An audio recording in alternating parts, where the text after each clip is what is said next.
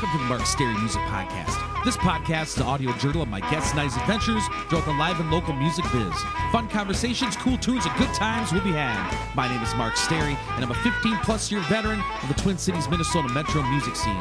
Check me out at Mark Stary, that's S T A R Y music.net. Also on Facebook, Twitter, and Instagram. All of my original music is available for download on iTunes, CD Baby, and most of the places you get your music online. This podcast drops every Tuesday, if not before, on iTunes, SoundCloud, and most other places podcasts are available. If you enjoy it, please subscribe on iTunes. It's totally free and guarantees you'll never miss an episode. If you've got an extra buck or two you wouldn't mind tossing in the podcast tip jar, please visit patreon.com forward slash Mark Stary Music Podcast. Also consider helping get the word out of the streets via social media, five-star rating and review on iTunes, and or tell a friend or two.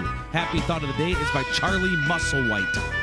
The harmonica is the most voice like instrument. You can make it wail, feel happy, or cry. Thanks for tuning in and welcome to the Mark Stary Music Podcast. Enjoy! Enjoy!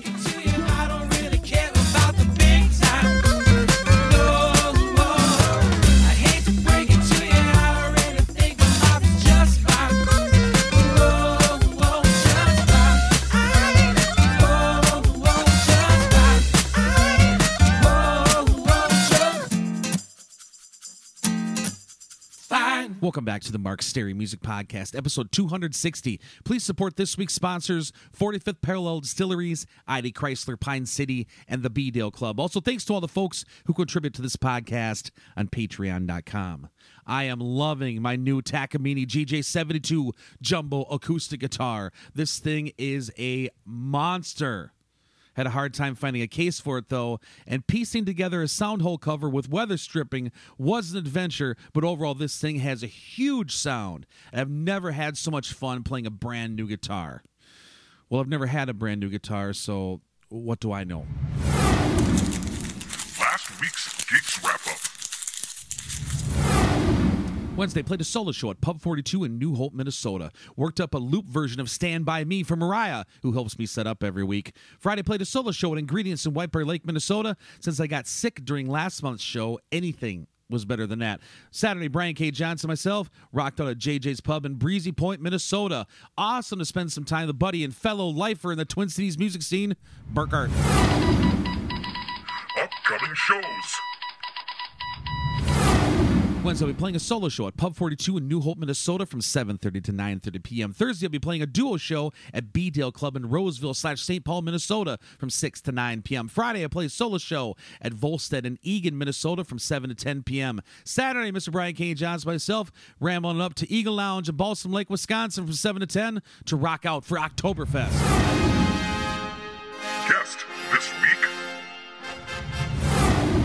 Part two of three with harmonica extraordinaire, author and star of the Netflix documentary Satan and Adam, Adam Gussow. We talk Harlem set lists, recording Satan and Adam albums, friendship road stories, and more. Enjoy the conversation. People, people, people. Every day I got a smile on my face. I'm so glad to see you. Come on. Was there power? Like, how'd you plug in your amp, or was that Oh, battery we- powered, or? battery power, strictly battery power. We we each had a pair of mouse amps, so I still have the ones that I used. Um, it was an amp that I had taken to Europe uh, when I was a busker over there. The mouse is five watts. It has a, an angled front.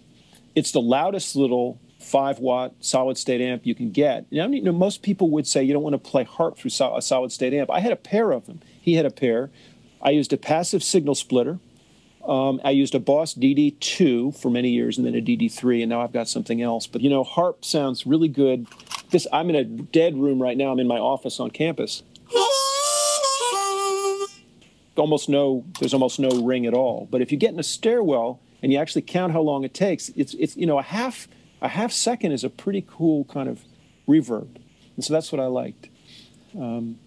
Very I interesting. Did I answer your question, or did I Yes, just yes. And like, so what songs would you Yeah. play? Like, would you would you have like a predetermined set? Would he play like blues standards and kind of mix in these originals, and you'd kind of work like kind of like riff off each other? Like, how did you put your sets together? What would you primarily play?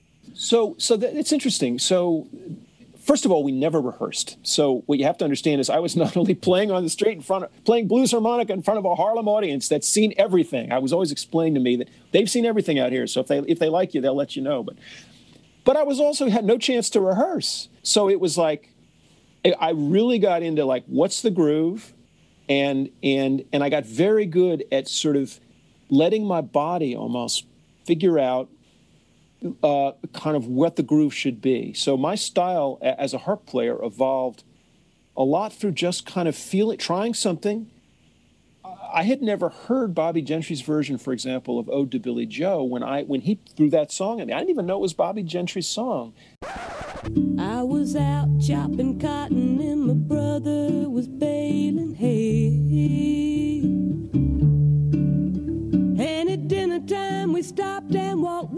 The house to eat. You know, he didn't do it that way. So I just came up with something that that worked with him, and that was my standard my standard thing. Um, so our our set list was eclectic. He would do some straight ahead standards like Every Day I Have the Blues, which is a song that I actually have been doing for many years too. Um, uh, uh, what, uh, should really go and take a look at our don't albums. get. I liked you guys' version of "Don't Get Around Much" anymore. Did you? Yeah. That that looked. That sounded like that took some work on that one.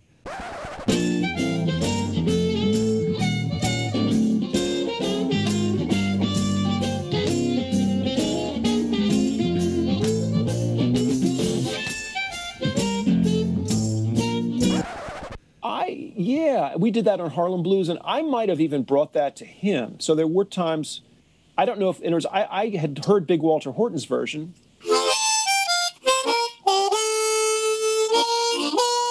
And of It's course, on he- Fine he- Cuts.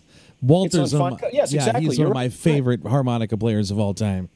Yeah, and I love and I you know my teacher Nat Riddles told me you need to listen to Big Walter, and so the Big Walter with Carey Bell Oh, with some oh you know that was so but we did a range of things i i i sang at some you know that we went through some songs where i would sing some stuff that was off harmonica blues of the 20s and 30s like baby i'm crazy about you don't like the way you do um, um, i can't i can't do that stuff anymore um, we there, there were things that i assumed were his originals that it turned out they weren't uh, like Heartbreak, for example, which is on the new Sir Rod and the Blues Doctors album. Weak in the Knees, Loose in the Head, uh, My Baby's Gone and Quit Me and I'd Rather Be Dead, Heartbreak, you know, um, which is by uh, Willie, I forget his name, but I, I found it out when I was trying to register this song for us, it's like, oh no, oh God, it's not a Sterling Magee song, it's somebody else's song. So I often did not know the original. Um, but we, we, we in the in the summer, w- a guy would come around and would do a couple songs like Born, uh, uh, "A Change Is Going to Come." We'd do s- some Sam Cooke. Um, so some straight up blues, but he, and he would do some shuffles, um, and would throw in the jazz chords that I knew as a guitar player. You know, he'd throw he'd he'd sort of walk it up. So if we're playing a blues in, in G, for example, he'd go um, G G A minor seven A minor seven, you know, uh, B minor seven B minor seven B flat minor seven, or some go to the six dominant seven. So I, as a guitar player, because I had that imagination, I could read. I, I loved what he was doing, and I could read what he was doing pretty quickly, translate it, and then I could find something that would go along with it. So I was sort of the right harp player for what he was doing, and also, I'd been a funk guitar player in college. Hope everyone's enjoying 2020 COVID football season so far. I've been running around so much I haven't seen many games, but now that the Sunday shows are slowing down, I'm hoping to enjoy a few with some buds and, of course, some border bourbon from 45th Parallel Distillery. 45th Parallel is a family owned craft distillery in New Richmond, Wisconsin. They opened their doors in 2007 and went from making a single vodka, producing dozens of different spirits, including gins, whiskeys, and citrus liqueurs. 45th Parallel Distillers are committed to a slow craft philosophy, slow fermentation, slow infusion, slow distillation, slow blending, slow aging. Their mission is create high quality spirits using local ingredients whenever possible and to provide visitors with a great experience. Stop in and check them out at 1570 Madison Avenue, New Richmond, Wisconsin. Check out 45th Parallel Distillery.com for hours and more information. So we're looking for a quality alcoholic beverage to enjoy while listening to your favorite local musicians. Try a 45th Parallel Distillery product. You won't be disappointed. Please drink responsibly. I played in a band that we did Billy Cobham and Stevie Wonder. So that range, and I know that you're a guy with a, a wide range of stuff, right? I always had that imagination. I used to say that we were that we were uh, blues melodies. What did I say? Blues melodies, um, jazz harmonies, funk rhythm, and soul vocals. That was how I described the Satan and Adam sound. It's it's pretty close to what we did. He had a real funk kind of gift, um, and you know his guitar style was inimitable. So would you totally bring 12 12 harmonicas down there or would you just fill your pockets like two E's, two G's, two A's? Like what was the kind of I had was- a day pack. At first, I had a day pack with harps in it, and then I got a, pho- a photographer's bag. You know, like the the old photographer's bag that would have lots of lenses and stuff. Turns out it's really good to hold harps. So the whole time I was there with him was pretty much the photographer's bag. I had all the harps, but he played a lot in E, so I would play an A harp. He played a lot in G, so I'd play a C harp. When he would do like Ode to Billie Joe, which is in E, I played um, a D harp. So I would sometimes do third position on a D harp. I'm just looking for my D harp right now. Um,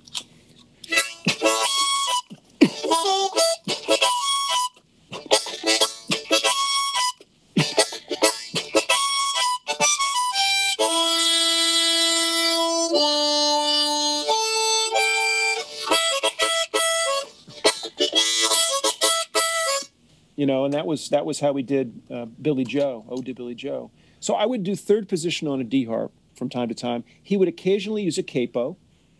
Uh, he called it his his E keeper. Uh, that was his, you know, not, not a beekeeper, but an E keeper. Ah, that is hilarious. I got my E keeper. Yeah, Oh. my E keeper. So, and then he could just play, you know, his E stuff. So he would occasionally capo up to, to F, and, and and play open, you know, open E in, with the capo on the first fret. Um, and again, as a guitar, not since I'm a guitar player, it was easy for me to kind of I could see what he was doing. Oh, he's putting a, he's going to play an F, right? He would occa- we did a couple of songs in higher keys. So actually, uh, I would do "Take You Downtown." That, he let me sing a couple. I mean, when if I really wanted to sing something, he'd let me sing it. I did "Take You Downtown" on an in A flat, so I play a D flat harp, which I, I've been doing for years. I I always joke it's the it's the bluesiest harp because nobody ever takes it out and plays it. You know who plays a D flat harp? But it's a great key. See, I do. I play my all my shows are half a step down. My guitar is so Are I have a I have a six pack or as whatever this is, you know, Yeah. a seven pack of half a da- step down and half a set of normal. You know, so I like those off those those half step down Yeah. keys. Eh, he would rarely play in the hi- in like C. That was very unusual. Um, and you know, eh, he, but he, occasionally he he played one or two things in B where he's capoing up. You know that Albert Collins kind of the high capo, um, and and and and do his same chord thing, and that was really effective. I remember some jams that just didn't want to end, and and that's the thing about him. He would play songs long, and I I remember. For example, we have an album called Mother Mojo, the second album. It was recorded at BMG Studios in four hours the night before we flew off to Finland.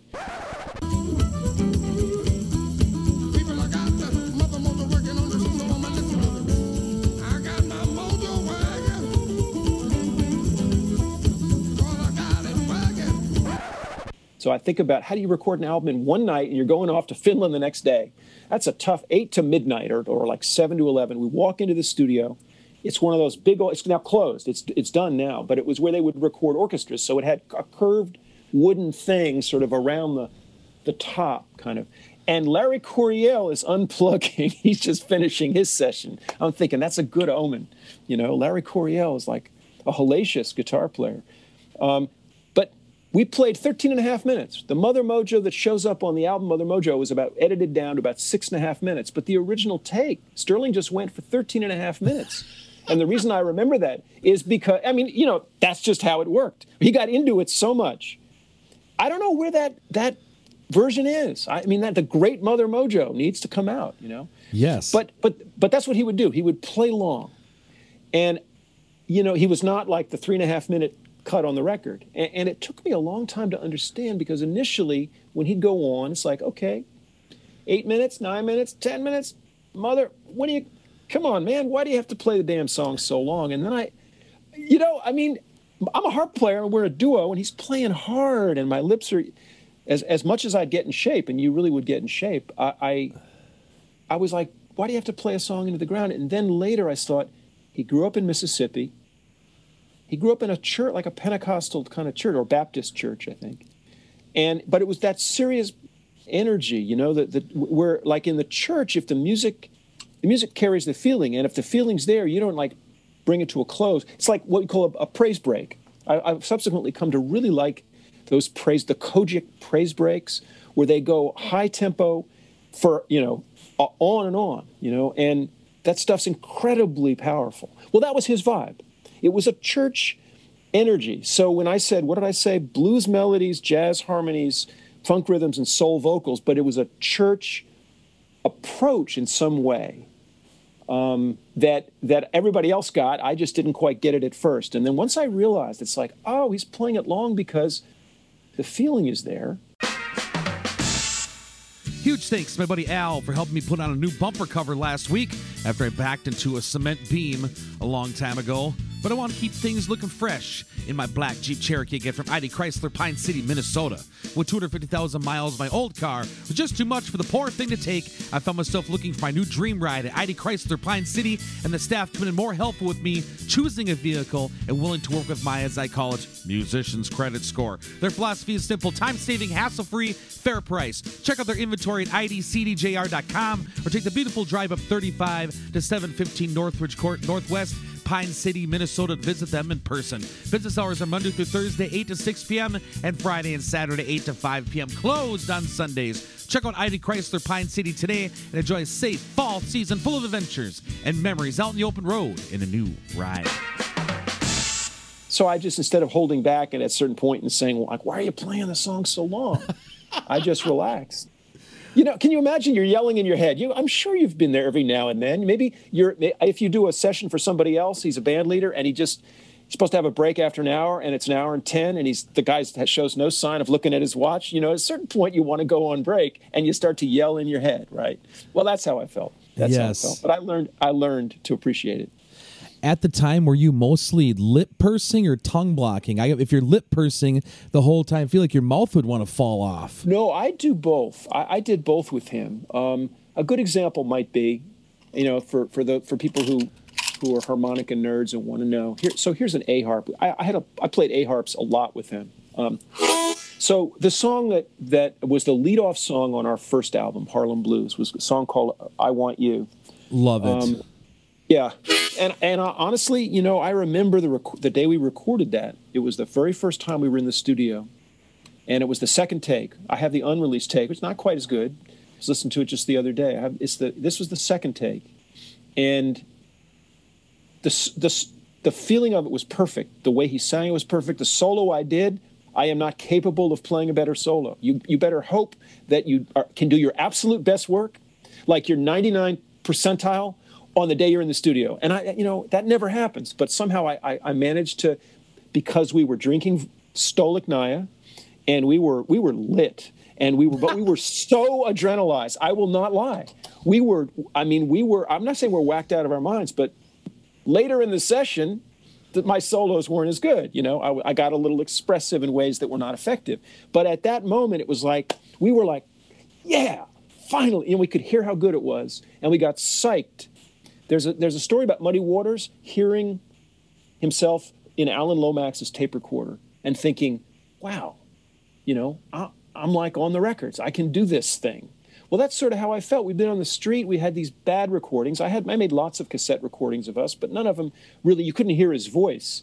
You couldn't hear everything. And, and then we brought the street thing right into the studio. So I actually he played through two mouses in Harlem Blues. I played through a mouse and an Ampeg Rocket. So I actually had a kind of tube solid state blend, but basically and no isolation. So we're just like set up a couple of buskers right there the way we would with everything mixing it, everything.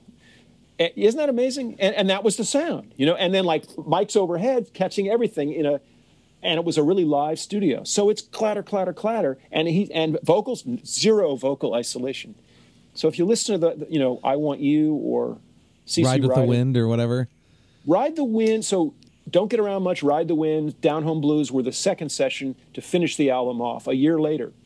Uh, same studio. I think it was this same engineer. They were all live to two track. That's the crazy thing. Holy crap! That was a year later, huh? Wow.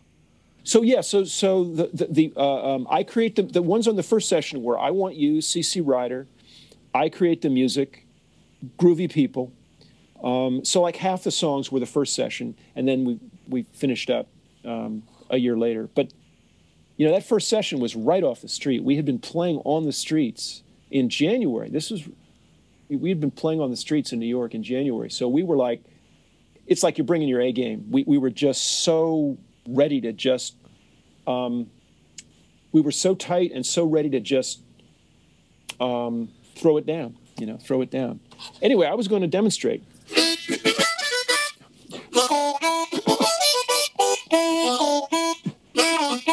So on that song i mean i would go back and forth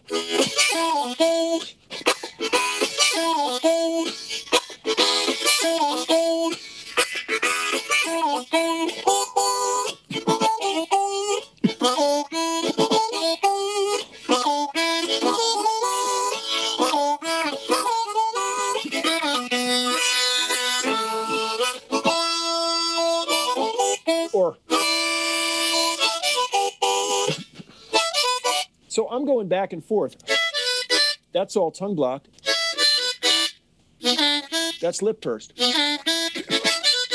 and then i'm doing a lot of a kind of coughing has become part of my sound. And i think then i was that was that was part of it. Um, coughing is actually more more of my sound than you might realize. There's a it's a real timing thing and, a, and, a, and it helps you keep the beat. I, and i discovered that when i was a one-man band myself in later years so Did he ever have vocal trouble with singing so intensely and so just violently? Did they ever say say, "Oh, my voice isn't there today," or like, like you're gonna record and you're singing in the street all day outside in the winter, and all of a sudden, or was he just straight natural, didn't care, and just did it?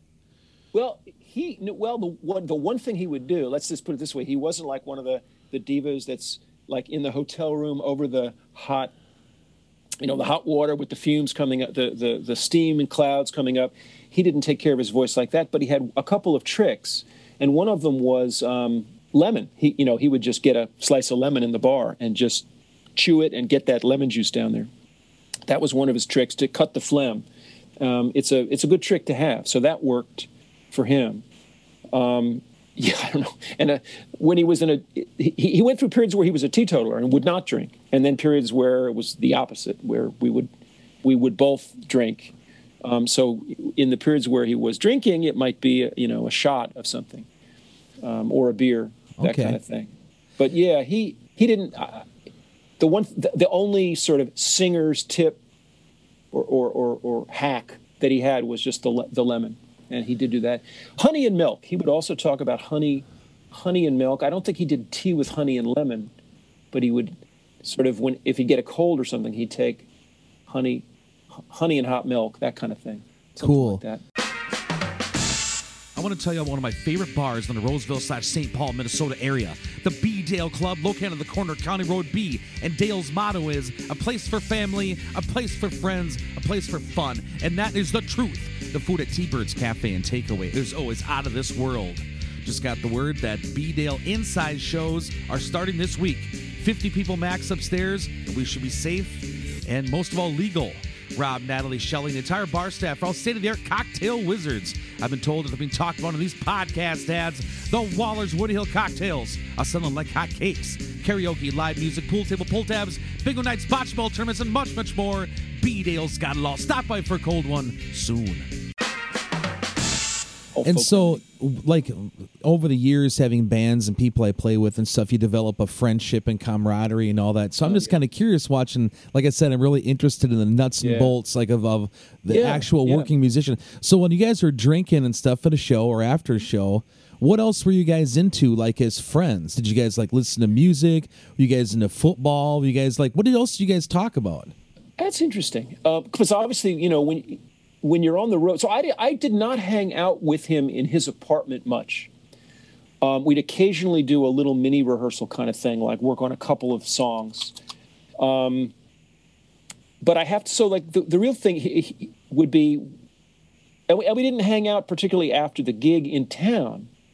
What we what we, although when we did that, you know, he was a kind of a preacher, right? He was Mr. Satan, street prophet. So he, and he was sort of full of, uh, uh, he would sort of smile in this kind of very intense way and, and kind of pronounce on contemporary events.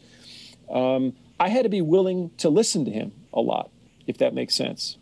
Um, so I was a willing listener. But but here's the thing: when uh, how about when we were on the road? So let's let's say we were on the road for a week. We would go week to I don't know if we did ten days. We'd go off on these sort of long weekend kind of tours, and so we had lots of time where and we'd switch every hundred miles usually. So he would joke about it. He said, "I'm the road master," you know, and he, I'll take it for another hundred. You know, he was a big he was big into driving. He was a great driver. He drove the way he played, which is with a straight ahead groove. You know, locked locked in.